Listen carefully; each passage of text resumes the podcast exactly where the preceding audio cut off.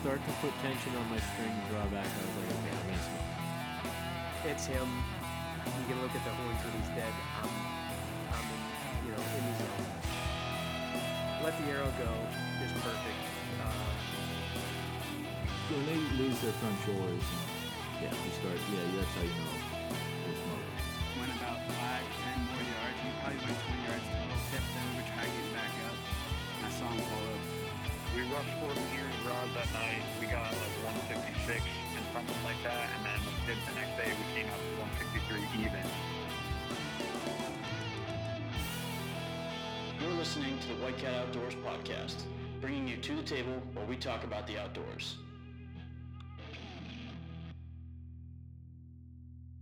Hello. Hi. What's up? Hello. How's everybody doing? Uh, episode 131. Two. You idiot. God damn it. 132. We even discussed it before. Yeah. I, I was just, I was into it. Half a and- meatball. Yeah, it was bad. 132. What's up? Nick and Tom are here. What's up? How you doing? And uh, we've been kind of having the- having- it's it's the slow time. Yeah, it is. Like you guys need to write in the comments more and let us know what you want to hear about, so we don't we- have to think so hard. Not to point any fingers, but I'm pointing my finger. Yeah, Get we on got, it. We've got a couple uh, guests we're trying to get into the works. Um, just haven't hit those dates yet. So we got some filler episodes we got to put in there. So if, you know, give us some ideas of what you guys want to hear. Um, you know, we got another snake hunt coming up here in a couple weeks, so we'll hopefully have some more snake talk. Um, but before we know it, it's gonna be freaking deer season. It's gonna get wild. Mm-hmm. That's fact. I'm excited for that. Is this gonna be our third installment of the Deer Camp series? It this will year? be. Yep. Uh, Two years in a row, we've been able to go every week from October to December Mm-hmm. with a kill uh, episode. So, We're gonna keep it going. Be even better this year. volume three, third installment. Maybe One- you'll get a buck we can talk about. we got one the first year. It was the very last. We actually had to bring it back. Yeah, because I, I 'Cause we ended until the deer camp series and then brought you back for Yeah, a bonus. So what deer about camp. it, Tom? I, I don't think it counts unless it's stupid within the now? confines It was of, called Deer Camp series. So but like a bonus feature. yeah, I don't know. I don't think it counts. mm, debatable. Anyway, Leave it in the comments. yeah, along with your episode idea. But so, yep. Tom, what are we what are we talking about tonight? So, as Nick mentioned, we are getting really close to deer season, and it's getting to be that time of year where people start hanging up their tree stands, getting them prepped for the upcoming season. So, we thought maybe we should talk about how we pick our favorite stand locations and you know why we why we put our stands where we do. I'm all sounds about like that. Great topic, Tom. Something that everybody that deer hunts probably has to do. And I think the the biggest ground. mistake people make with their pre-hung sets is they wait until like right at season or during season. Not that it like is gonna hurt you that much, but if you go in there traipsing around cutting limbs and doing stuff during season, you're gonna hurt that spot for a day or two before they're Oh yeah, you Really- cut a shooting lane, the deer are gonna know. Yeah. okay, why is this different? Yeah. This didn't look like this when I walked here yesterday. Yeah. So you definitely want to get it done earlier, you know, sooner rather than later so they can acclimate to one the stand being there, two the new cut that you make and I actually know a guy that um, when he trims shooting lanes, he puts mud over uh, where he cuts um, so it's not a, like a bright so it doesn't. Yeah, it's not like a huge color change to show like fresh um, Mm-hmm. human infringement, if you will. yeah. But I mean even at that the deer are going to notice if a limb is gone. Yeah, They it's like if they know what something looks like in the woods where they walk if Well, it's like if somebody took the salt and pepper shaker off your kitchen table, yeah. you'd notice it was m- missing. Yeah, Same thing. exactly. It's very minuscule, but you're gonna be like, "Where is this?" I, it was Yeah. literally just here, and they're the same way. They know what stuff looks like when they walk through the woods, and if it changes, it's going to draw their attention. Yeah. Which you don't want. For sure, don't want that. Thanks for that tip, Tom. That's the hot tip of the week. um, but that, I mean, that plays right into stand location is Mm-hmm. putting it in a place that looks as natural as possible. you So- can do as minimal cutting as yeah, possible. and hanging it somewhere where you're concealed as much as you Mm-hmm. know possible while still being able to get a shot off. Yeah. Um, So Tommy, why don't we uh, let's uh, let's start with a food plot um, stand location. Start with that. Like food plot or field. Yeah, I feel like you're gonna be pretty, pretty similar. similar. Well, no. Uh, let's do food plot first because typically food plots uh, in general are a lot smaller than like cutting a whole field edge.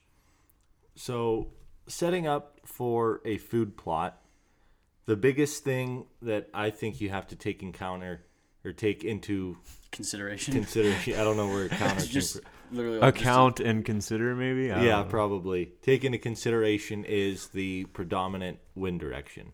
Mm-hmm. So where we're at, we mostly have a west wind, and sometimes there's you a get we- western component. yeah, Yeah, It'll pretty go much all from the time. southwest to northwest, or straight out of the west. So you want to set your stand in a position where, with that west wind, you'll still be able to access it. You know, with your face into the wind the whole time you're walking in, and your scent is not blowing to where the deer are coming from or where they're going to be. So you don't want It gets your a little scent- tricky. It does get tricky. You don't want your scent blowing out into the middle of the food plot on a western wind because any deer that comes out into that food plot is going to smell you. Mm-hmm. So, like I said, it you don't want it. Oh, this is tough to describe because it's you kind of have to see the food plot to Yeah. see what's going around. But for the most part, you don't want your scent blown out into the food plot. You don't want your scent blown into bedding or where you think the deer are going to come from. And you want to make an access trail where you can get in quietly, not bump anything out. You're not disturbing any bedding, anything like that. I think uh, a couple weeks ago we talked to Mike Perry, and one of the things he talked about was a crosswind, which I think has a lot of uh, weight for this topic as well, um, because there's no way.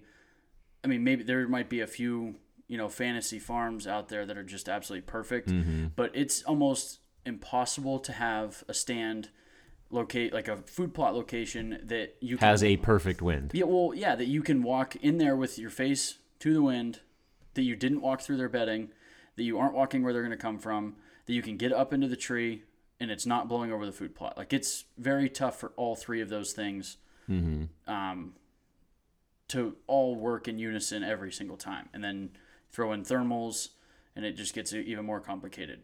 So I think personally, you know, your biggest uh, is once you get to your stand, you don't want um, your scent blowing to where they're coming from or where you're shooting. And I, I think And I another another really big thing is you don't want your scent blowing into the bedding on your way in. No, Because if you're walking in and your scent's blown into the bedding, well, you're telling every single deer, "Hey guys, I'm on my way." Yeah, I don't really. Yeah, I don't really care where my scent's going walking in, as long as it's not towards where I believe that they're at. Because once I'm there, it doesn't matter behind me. My main goal when I'm walking to where I'm going is not leaving ground scent where they're probably going to be coming from. That's I pay attention more to that than I do wind walking in. Um, like I said, I, it's in the back of my mind. Like I know where the deer are probably going to be at, you know, where they're bedded. So I don't want my wind blowing that direction, but I'm more concerned with my ground scent. I don't want a deer crossing my trail when they're coming in. If that makes sense. Yeah. So if if you're lucky enough to find a tree where all of those stars align just perfectly, uh, which I would say 90% of the time is not the case, uh, you just try and get as many factors in your favor as possible. Um, but I don't know how you guys or the listeners like to do it, but we don't really put our tree stands right on the very edge of the food plot. We like to have them back, you know, 10, 15 yards. I think you just get more cover that way because Yeah. being that you're hunting such an open area, if you're right on the edge of the food plot, it's going to be easy to get busted, easy to get skylined. Mm-hmm. Um, there's just not not great cover, so we try and pick a tree where you know you have decent cover as good as you can for hunting an open area. little tip while we're talking about you know with cover and everything um, something that we do that i don't know if you know i'm sure there's other people that do it but we like to leave small trees or brush um, circles and stuff within the food plot uh, that gives you opportunities to draw on deer that are moving through your food plot. And we like to keep those trees or brush like inside 25 yards. Yeah. That so way, ba- when they walk behind it, now you of- draw, Yeah. and as soon as they step out, you know they're at 25 yards. Yeah, I just it it kind of just came to me like when you were talking about having cover further back. So something we like to do is just leaving Make small trees or shrubs. Yeah, something that you know if if you set up your food plot correctly, um, you know, in a almost like a bean shape, you know, where they're more likely to migrate through it to see what's in the whole field. Chances are they're going to step behind one of those brush piles or something, and at some point you can draw back there, and you're at full draw waiting for them to step out the other side. So, just a little tidbit thing that we like to do. So, So kind of off of food, food plots are very difficult, I guess, um, because there's so many factors that go into it. Um, so it it's tough to describe A a specific. specific without there's no seeing perfect yeah setup. without actually seeing the food plot. So it's kind of difficult to do a broad term or a broad explanation on this is how you set up on a food plot. Um, fields are a little bit easier. Um, two things I really like in fields are or three things actually. If there's a hedgerow that goes through the field, I like the low point of the field and I like the high point of the field. Mm-hmm. If there's a crest, a lot of the times the deer they'll come out on that crest so they can see what's above or what's below them on either side of the crest. They can see the entire field. Mm-hmm. And I also like the low point because scent gathers in the low points. So deer that's due to thermals with Yeah. when you have a very calm day. Yeah. So when deer come out, a lot of if they're not coming out on the high point, a lot of times they like to come out on the low point so they can smell what's out in the field. So what I like to do is I will when if I'm setting up, we'll start with a high point of the field. If there's a crest on on the field, you know, you go where that crest meets the wood line and a lot of the times you'll find, you know, deer trails coming out of the mm-hmm. woods right along that knoll. So I don't I don't like to set up right on the deer trail. I don't like a five yard shot. Mm-hmm. I like my shots twenty to twenty five yards is ideal for me. So I'll set up, you know, 20, 25 yards off of that trail and set it up so I can see the deer coming through the woods. And by the time they step out into the field, I know I have a perfect broadside shot, 20 yards, 25 yards. Mm-hmm. Nothing's going to be in my way. I feel like one thing I've noticed with field hunting is that deer, I'm sure they're as perceptive to it, but I feel like they don't care as much with like what we talked about with pruning lanes and stuff. I've cut quite a bit of stuff off of field edges so I could see to shoot, and it it doesn't grab their attention quite as much for whatever reason I have noticed. I don't know why, but if you do that same amount of cutting in the woods, they're going to pay a lot more attention to it as opposed to on a field edge. And I think that's because fields are constantly changing Yeah. throughout the year. They go from super high in the Mm-hmm. springtime, then farmer will come and he'll mow the whole field. Yeah. Uh, then they rototill it, plant it, mm-hmm. and I have to. I have a little bit of a different opinion than you when it comes to field hunting. Uh, most of it lines up, um, except for the low point of the field. Um, I agree that um, the deer like to come out there on low points, but I will not sit in the low point unless I've got a lot of wind. Uh, and because of what you said with scent, I don't really care to. If, if my scent I know is going to pull down there, I don't want to tip that deer off. And that's just something I've noticed on low points in, in one specific field up at our far camp um, off the old main road. I've been busted a couple times out of that ladder on calm, uh, like calm evenings, and they came out of that old trail, and I know that they smelled me because it was like they would bust before they even got to the field edge. Um, so that's just something I've experienced. So I don't like to hunt the low points of a field unless I have a steady wind. which makes sense. Yeah, I'm just saying it. No, As I- far I as tot- deer movement goes. Yeah. Yes.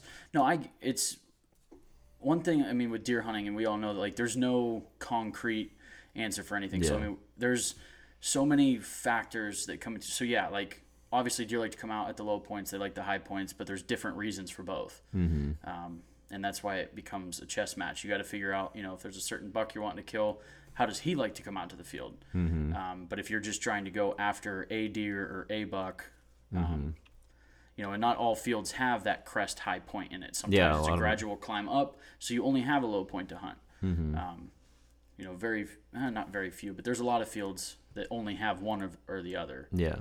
So And I'm not saying like this is if you're going to set up on a field, this is how you have to do it at the high point or the low point. A lot of times there'll be There's scrapes all over yeah, fields. sometimes there'll be a deer highway coming out, Mm-hmm. you know, halfway to the knoll in between the high point and the low point. point and if there's a monster trail coming out, I'll I'll hang a stand there too. Mm-hmm. Not saying this is the only way to do it, but well, and that's one of the benefits of having like a mobile setup too is being able to Check see those that stuff, stuff, on. Yeah. yeah. it's hunting on the fly.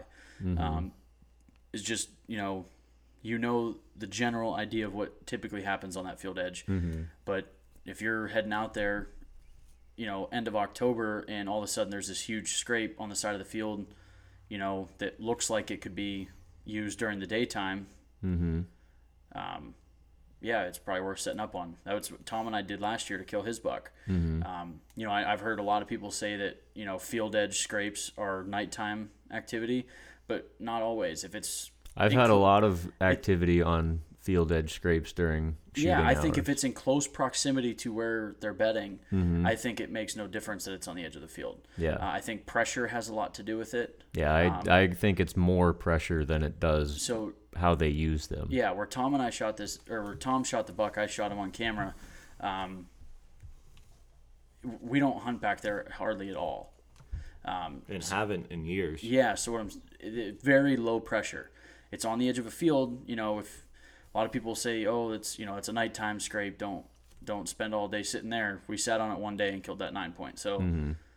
I just I think you, like they said there's so many different factors. If you've got a low pressure area, field edge scrapes I think can be great. Mm-hmm. I agree. Early, or I mean late October. Mm-hmm. So And then, real quick before we dive into the wood setups, uh, like I mentioned, uh, hedgerows, deer are uh, what's the word I'm looking for? fringe, Edge, fringe, edge edge creatures. creatures, fringe creatures. Yeah, I know Yeah. what you're going for. Um, they like that Transitional transition Mm-hmm. type like stuff like that. So if there's a hedgerow running through the field, a lot of times they will travel that hedgerow. Mm-hmm. Um, so it's just not a bad not a bad spot. I've had a lot of good spots It's on actually hedgerow. a good transition into woods hunting too, because uh, if you hunt uh, properties that are even old timber, like you know mature blocks of timber, uh, if you can find old hedgerows, you know it's all timber now, but you Yeah. find like that hard line of maples where it goes from go- like maple to hard- hemlock. Yeah, there's like this, but I mean, I there's the one property we have that like I mean it's like oaks everywhere, and then there's like a hard line of oaks, and then it turns into like all these um, like poplars and just other junk trees, and the deer run that thing like crazy. So like it was probably a field edge 200 Mm-hmm. one years ago or yeah. whatever. I, I don't know. I'm just throwing a number out there. Yeah. Um, But yeah, like what Tom said is fringe transition, however you want to call it. Whenever there's a change in Yeah. No matter what the change is. it seems like deer will utilize that for travel. Mm-hmm. So, I guess now we can dive right into the woods. Yep. Well, I've been doing some talking. I'll let you jump on this one. All right, so I like to typically hunt into the woods more than Tom does.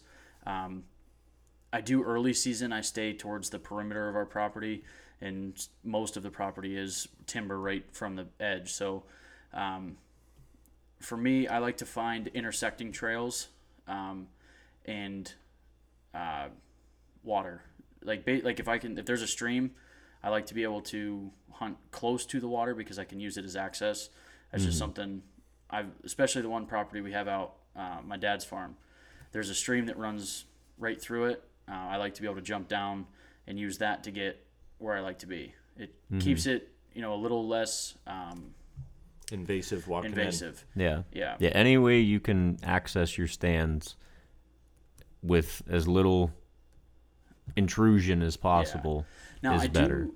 The one thing Mike said a couple weeks ago that is going, it's going to have me checking out a new area is what he's talking about those turns, Mm-hmm. um, uh, in the creek where it has like the rocks washed up. Yeah. There's a certain spot that I'm picturing. Tom, I'm sure Tom knows exactly what I'm talking about on that stream edge. Hunted it.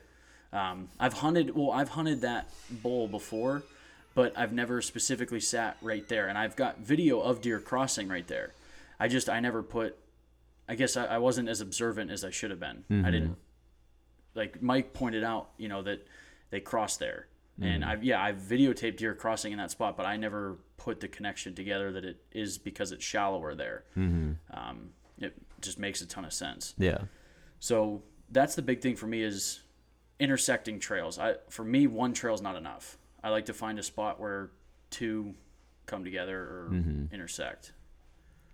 Um, what do you, Frank? I look less for trails because I do more woods hunting than field hunting as well. But I look less for trails, and I'm more of those transition Okay. spots. Um, like the one area that I've hunted a lot over the years. I haven't really the past couple years. There's a hard line of hemlocks, and it's it's a thin line, kind of just in from a field that goes down to a swamp, and then it comes up, makes like a 90 degree turn, and on either side of this row of hemlocks, you have hardwoods or brush. There's something going on on either side of it that's different, and that L shape of hemlocks is just a highway all the time. So I it just gives them a nice easy spot to travel between two areas. They're right on that transition. They have options to go either way from that. And anytime I can get into hemlocks, I'm all about it because like we talked about setting your stands up where you have plenty of cover, you're not going to get better cover than a hemlock. I love hunting out of hemlock trees. That's Yeah, they're by I far will- my favorite tree. I will hunt like so if I'm in an, an area, um, like I get to the general vicinity of where I want to hunt, and there's one tree that's there's two trees I'm picking from, and one might be a little bit better than the other. If one's a hemlock, I'm going that route. Yeah. Um, like if as long as like the wind and everything is okay, I would much rather have the cover of a hemlock Yeah. um, than pick the beech tree that isn't uh, doesn't have the cover Yeah, exactly. because you can you can disappear into a hemlock so quickly, and you can most of the time just climb the branches. So it saves a lot of time. Yeah, exactly. And you can usually cut pretty even though you have a lot of cover in a hemlock, it usually doesn't take a whole lot of cutting to get a shooting lane out of a hemlock. Usually one or two limbs. Yeah, so you're not drawing attention by cutting half a freaking tree So out. another thing, uh, while we're talking about trimming hemlocks, that I always do when I hunt hemlocks is I don't cut the branch completely. I cut it until it falls out Mm-hmm. of my line of, or like the area where I want to shoot. Mm-hmm. So it's not like this giant opening. It's basically like what I'll take. Yeah, you I'll just- just I cut it, you know, just over halfway and let the weight of it Sag. like 'cause if you if you're cutting with a handsaw, like I- I'm talking like if you're trimming as you hang Yeah, your stand, yeah. you can watch as you're cutting, the branch will start to lower before it actually like breaks away. Yeah. So I'll cut it until it falls just out of where I need it to be, Mm-hmm. and that has worked really well for me just to open it up and it keeps it um, still in the tree. yeah, and you still have cover with that. yeah, yeah, because a lot of times if you cut out the whole branch, yeah, you have your shooting lane, but now your legs are exposed. Mm-hmm. So this way you can kind of just let it sag just enough, Yeah. And actually it'll keep the limb alive too. For if you ever go back to it, it's kind of like a hinge cut halfway up the tree. Yeah. Tom, any? I know you do some woods hunting, especially when it comes to November. If you Oh. still got a tag, Yeah, most of the time I don't. um, but I like so early archery season. If I'm not hunting a field, like if I know okay, there's a buck in the area, but he's not coming out to the field until after dark, I'll try and hunt that transition area in between the bedding and the field. usually there's a trail that runs parallel with the field, like 40 yards in. Yeah, Um, they'll check. They'll check that. They'll scent check it on the downwind side of the field. They'll run the edge parallel, so they can smell anything that's out in the field. So, I don't. I don't necessarily hunt that trail, um, because they probably do that right before they come out. Um, but I know, like up at our farm up there in New York, um, one of the primary bedding areas is this big beaver swamp.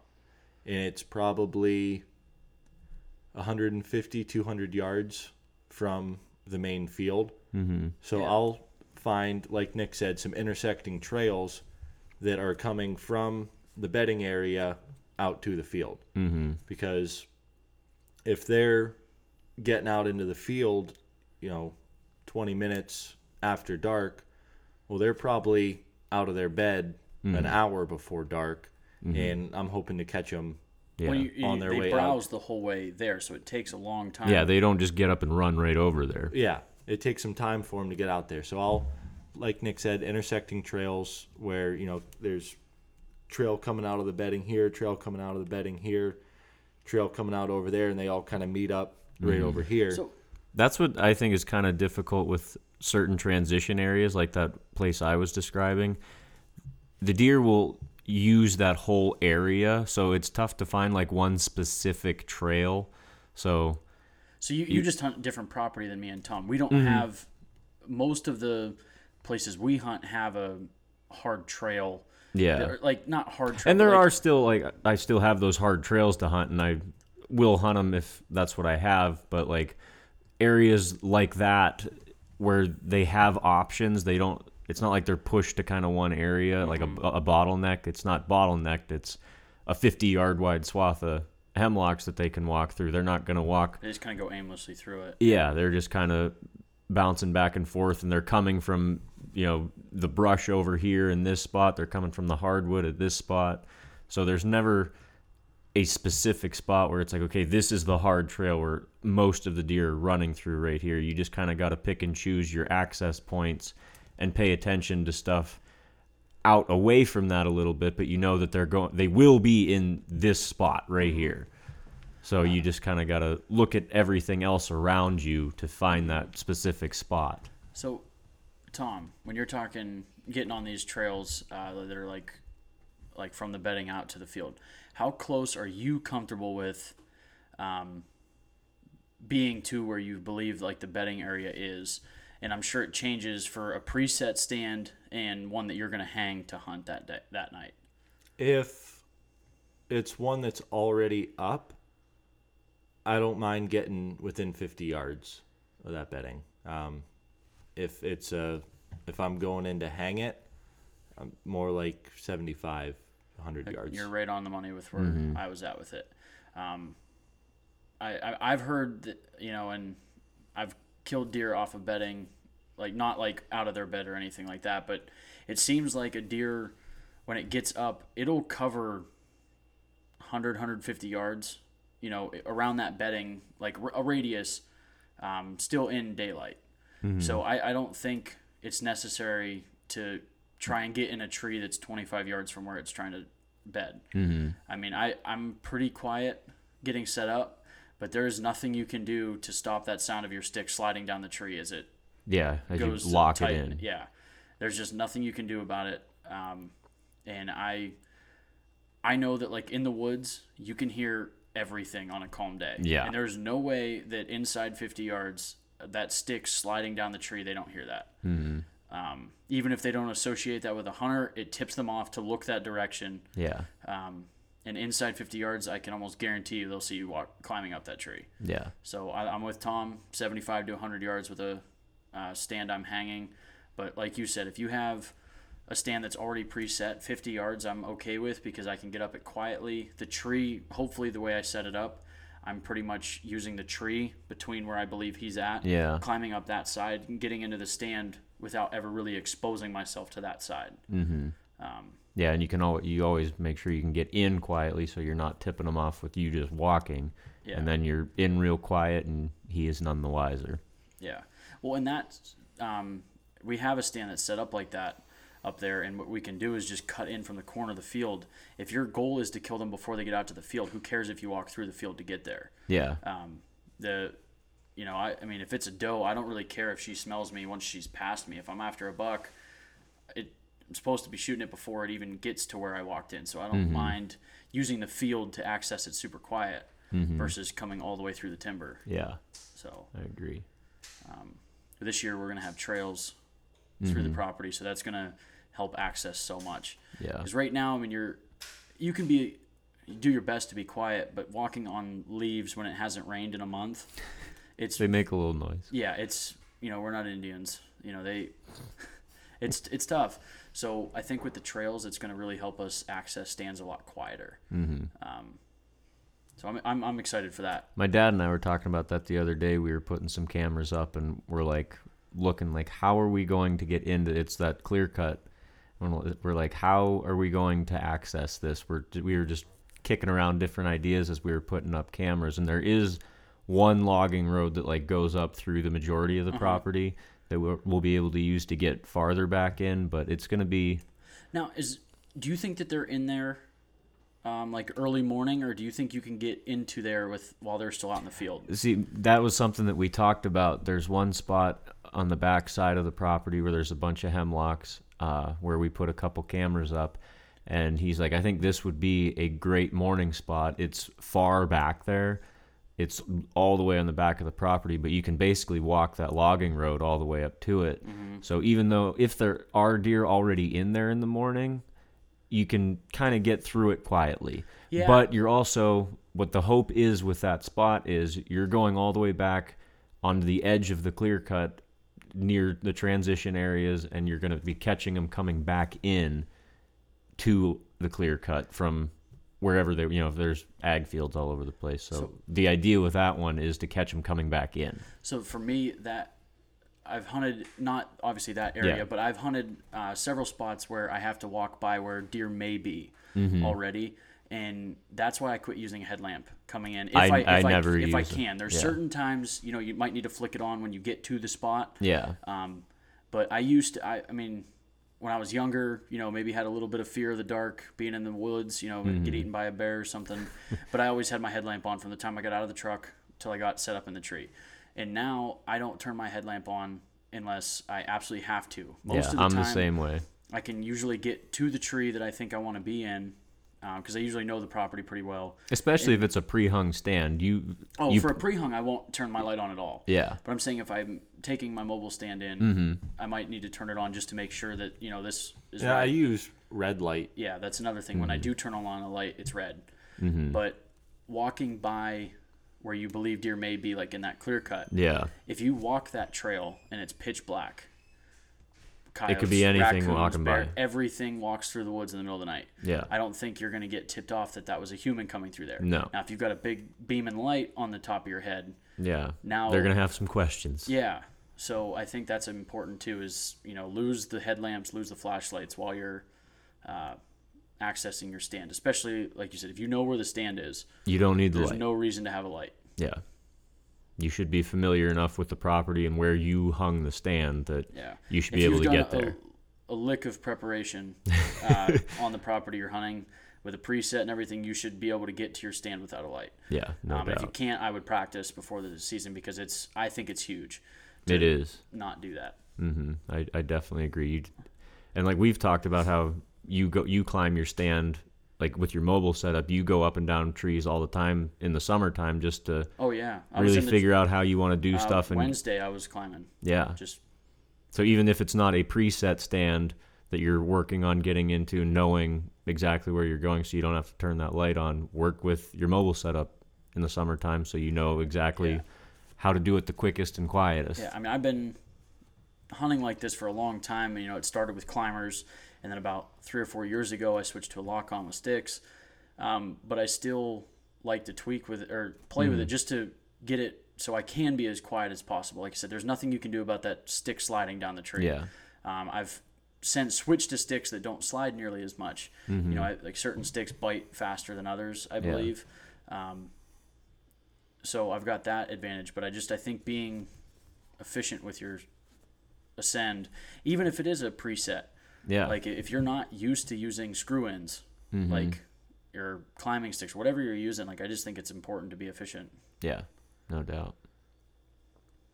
Anything else, Tommy? Well, I was just gonna say uh, a couple things about setting up rut stands, because once rut kicks on, uh, I kind of drop the whole uh, what am I looking for permanent stand and go mostly mobile. Mm-hmm. Um, just because Got to be where the deer are. yeah, you got to be where the deer are, and you could be hunting one spot and not see a damn thing all day long, and your buddy 300 yards away from you has had bucks cruising by him all day. We have that conversation constantly at camp when Tom and I are up there for a week straight.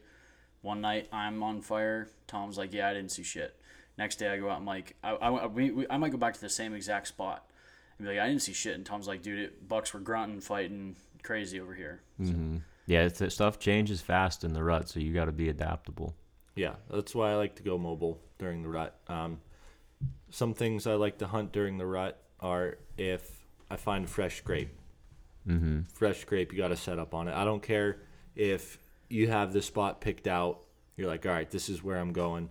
If you're walking in and you see a scrape that you can see has piss in it and freshly kicked up dirt, I'm, I'm Probably gonna want to hunt it. If it. it stinks, Yeah. still, Yeah, Yeah. I'm scrapping. I don't care if I thought, oh man, I, I can't wait to get to this spot. I haven't hunted it yet all year. I'm super jacked. If I get halfway there and there's a brand new scrape, Yeah. that's where I'm going to be. mm-hmm. Um, downwind of bedding areas, love that. Can't get enough of it. Um, bucks, they'll cruise that downwind side of bedding, scent checking it for does. So basically, anywhere 40, 50 yards off that bedding is typically where they'll cruise to scent check it. Mm-hmm. So if you just back off of that 25 yards, which puts you at 75, 80 yards, Mhm. perfect distance, it should be a fun hunt. And um, bottlenecks. That's my favorite. I was going to say pinch points, which is Yeah. same thing. Same thing. So if that's your favorite, Nick, Yeah, so when it comes to the rut, uh, I'm also with Tom. If I have a spot picked out and I walk across red hot sign, I'm setting up. Yeah. You know, it, it's.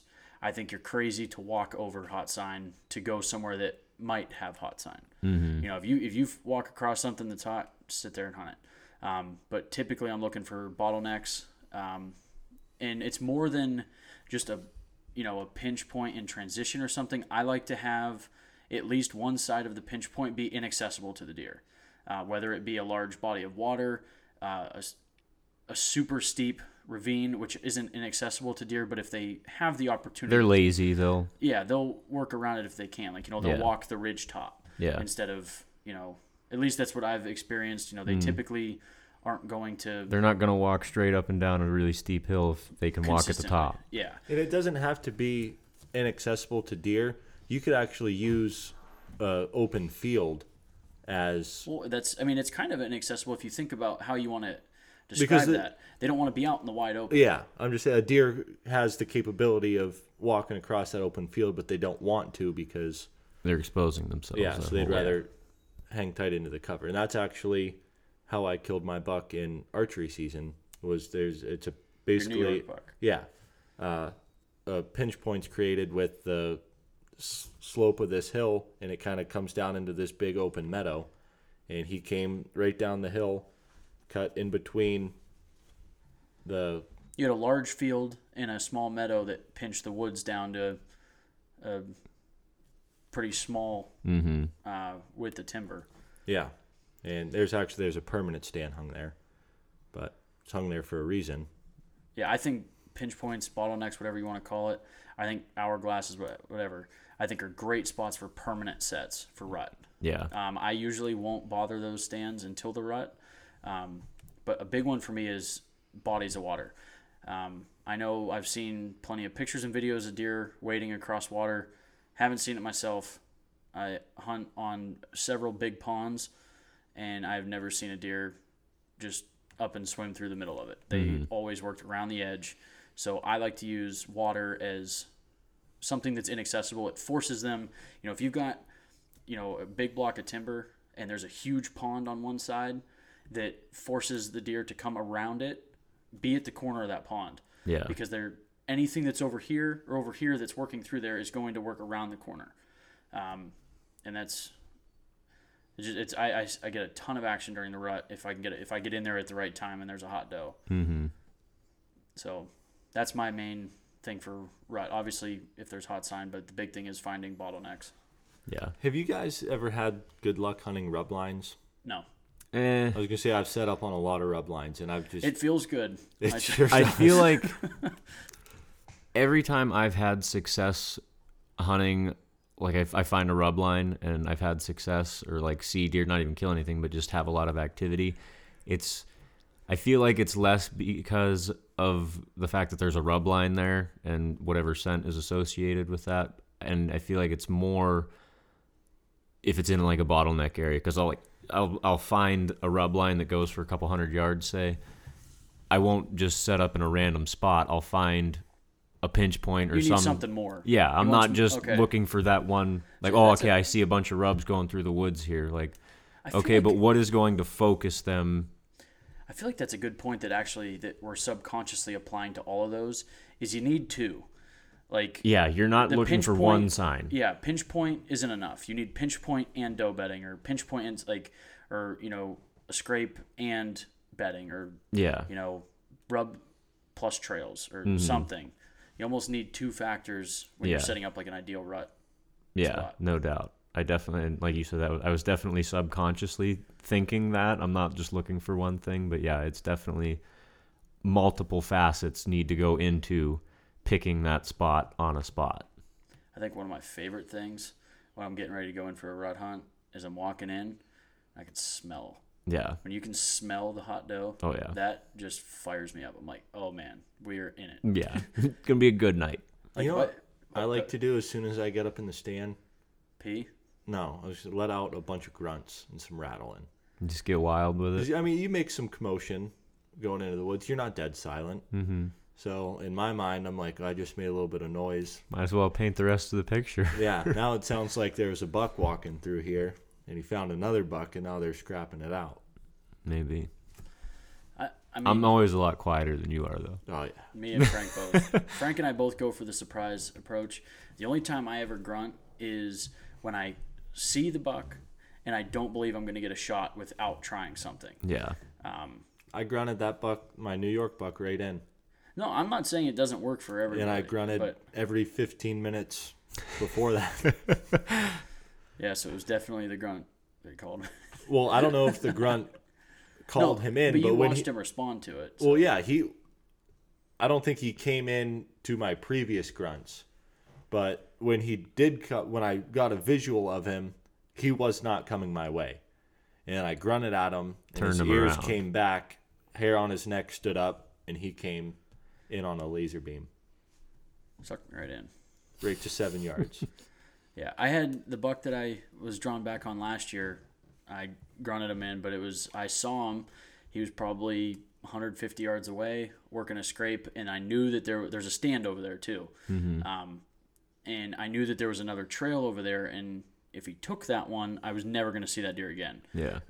because he was already standing in about three inches of water where he was at. So I knew that he was going to cut back into the woods out of my life. So I grunted at him while he was making this scrape and immediately came heading my way. Now it took him like a half hour to actually come into bow range and it all fell apart as fast as it came together.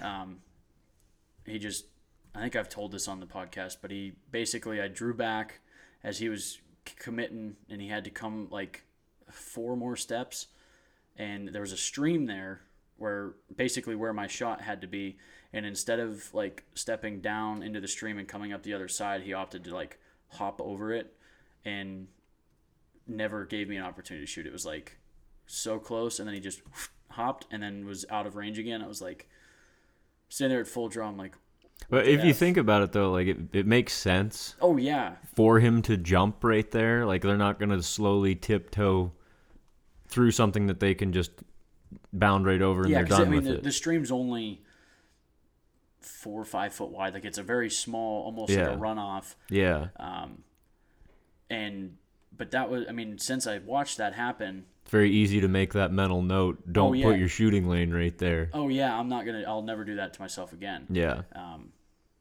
so i mean i learned from it but i mean that was the first time that i was stuck at full draw and i was like What do I do now? yeah i mean that's just my inexperience Yeah. you know I'm, I'm sure it'll happen to me again someday. But up Oh, until yeah. that point, if I drew back, I always shot, Mm-hmm. and so I, I it was definitely a learning experience for me. And I won't, doubt. I will never set up my shooting lane to be over a stream again. but it is what it is. Indeed. You live and you learn. Yeah. Um, that about wraps it up for me for Mhm. stand locations. I'm. This is just getting me really excited for. Yeah, it's unfortunate. It's still three months away. Four it's months. gonna scream up on us though. I mean, it's. oh it's. yeah. Uh, I know before we know it, we're gonna be. I mean, hanging cameras, and then Yeah, me and Dad just put cameras out on Sunday. we got logging coming in here soon, so we don't. Oh, are they coming in soon? Yeah, yeah. I'll, I'll I'll talk to you after. I'll fill you in.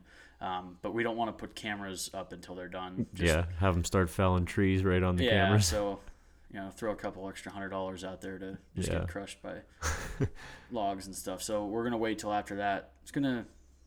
We usually already have our cameras up by now, but Yeah, just doesn't make a whole lot of sense to do it. yeah. Um, but yeah, I mean, we're gonna be trimming stands really soon. You know, usually in August. Oh, that's an, just real quick. Uh, if you do have permanent stands, now's the time to check them. Make sure like ratchet straps are good. Loosen up the straps. Retighten Usually we them. do that in August. Yeah. Um, but yeah, that's a that's a good thing you said there. Yeah. It's more than just a visual inspection.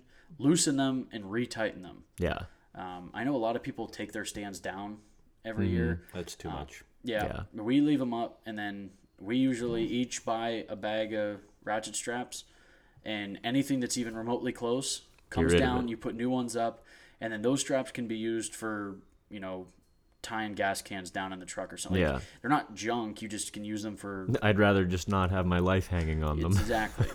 um, Yeah, a, a new pack of ratchet straps isn't that much. It's not worth Yeah. falling out of a stand over. no, Yeah, no. Most of the time, I mean, we just were like, yeah, let's just change it. I mean, Mm-hmm. for I think they're like for even like the the really nice four pack or six packs, probably like forty bucks. So Yeah. like it's not bad. yeah, So it's worth it. don't cheap out on permanent stead. I like to get a nice bright orange one yeah, so you can see where your maybe stands with a reflective line through it or something. Yeah, I, I, I try to find the black ones personally, yeah. just because the camo ones they upcharge you on. Mm-hmm. I Gotta pay what, for that pattern. Speaking of, uh, last year we accidentally bought those retractable ones. Those things are Those sweet. things are awesome. Now they're a little bit more, but for hanging stands, there's no flappy thing in the yeah, you don't have a tag end to tie up. It's it's all They're, compact. they're the cat's meow. I didn't even know those were a thing Neither until you accidentally bought them. I I, had was like, no idea it was wow, a thing. This Well, is nice. because I think we were like, "Where's the tail end on this?" And all of a sudden, you start like pulling it out. And you're like, "Whoa!" Whoa. So, if you're a big spender, go for the retractables. I don't know if I'll do it again. Actually, they really they couldn't have been that much more because I didn't. You didn't notice it. Yeah, I didn't notice it.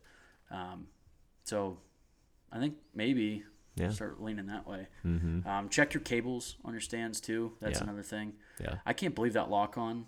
Uh, this I think it's the the LEM or something. That one that's over off of Tenhaken. The hemlock stand. Yeah, I can't believe that that stand is That's- still functional. Yeah, that's wild. It's the old uh, plastic platform, mm-hmm. and it's not even like a chain or a cable. It's two aluminum bars with a joint in the middle for the standoff, or like the part that goes from the Mm. Yeah. post to the platform.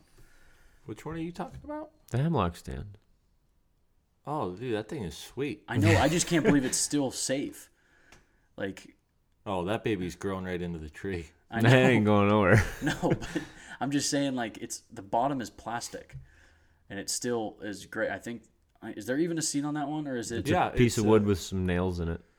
No, Keeps you- no, no, no, no. It's pressure treated lumber with bolts. Keeps the squirrels from chewing on it, and it's about uh, Is that another hot tip today, Tom? Use pressure treated lumber on your seats so the squirrels don't eat it. yeah. And Porcupines will eat it though. We don't have a lot of them around here though. Yeah. But make sure your seat's about. I, this one's probably about eight by four. It's a good seat. It's nice got and it's got room for about a half a butt cheek. About a bike seat. Yeah, it's one of those stands you want to put in a place where you got to be on high alert because you're not going to fall asleep in the stand. That's one of those stands you almost have like an athletic stance and Like you don't even have Yeah. like. It's like you're almost like crouched. Getting a a leg bit. workout while and you're then in there's there. that knot that's right in your back, so, So you, can't, lean. even. That's what I'm saying. back. Like you can't lean back, and you're like literally like hunched over, and I'm just like I feel like I'm ready to pounce out of the tree. One time I might have been drinking the night before. Got up in the morning, hunted that stand about like 7:30. I mean, it, it had just got light, like maybe a half hour ago, and I'm like, I'm climbing down. I'm not sitting in this piece of crap. I climbed right down to the bottom. I sat down on the bottom. I'm like, we're ground hunting with the bow today. Oh, that's great. Yeah, that that stand is super uncomfortable, and I think that's one of the ones Tom and I did that fancy like climb up underneath. Yeah, no, you- there's no. Or no, that's the one That's that it's in a hemlock. There's no sticks or nothing. there might be like a starter sticker. uh, Yeah. like one. or Yeah, two you mostly screw-ins. climb branches though. I forgot about that, but yeah, you're right. Now, for Tom and I like to put this climbing sticks right underneath the stand. Yeah, you guys always used to piss me off doing that shit. and put them like absurdly far apart because like who wants Yeah, to well, spend- Tom will climb a stand. Tom's eight inches taller than you and me, and Yeah. his stride's a lot longer. He'll, he'll climb up a tree, like, oh, that's perfect. And then I'm like ripping my pants trying to get my foot from I think it's to funny rung. that like I'm pretty sure those screw in steps are two seventy nine a piece. Yeah, and it's heaven like- forbid you use one extra. I always like because every year I buy like a whole case of them, you know, Mhm. and and you're still stingy with them. oh yeah, I'm like mm, no, like Stretch out another six inches. like here's where it would be comfortable, move it up a half a foot, Yeah, exactly. and then I'm worried about like like pretty much have to do like a pull up to get to the next stick sometimes, Mhm. but And then you're like climbing down. You like reach. Like I feel like it should be it right should- there. Yeah, it should be. You look down, it's like two inches below your boot. Your It's like leg you is fully have to- extended. I think yeah, what's scary is like you have to like almost fully commit to going down Yeah. to touch the step. You're That's- like falling onto that step. like, okay, lined up, go. Um, again, this is fictional. All of our stands are super safe to get into. yeah, make sure yours are safer than that story depicts. Yeah, perfect. Well, I guess on that note, uh, make sure your tree stands are safe, and Wear a harness. yeah, that that we all do. Yes. Uh, I won't. That no bullshit. We all wear harnesses. Um, but yeah, other than that, make sure you guys are just getting outside.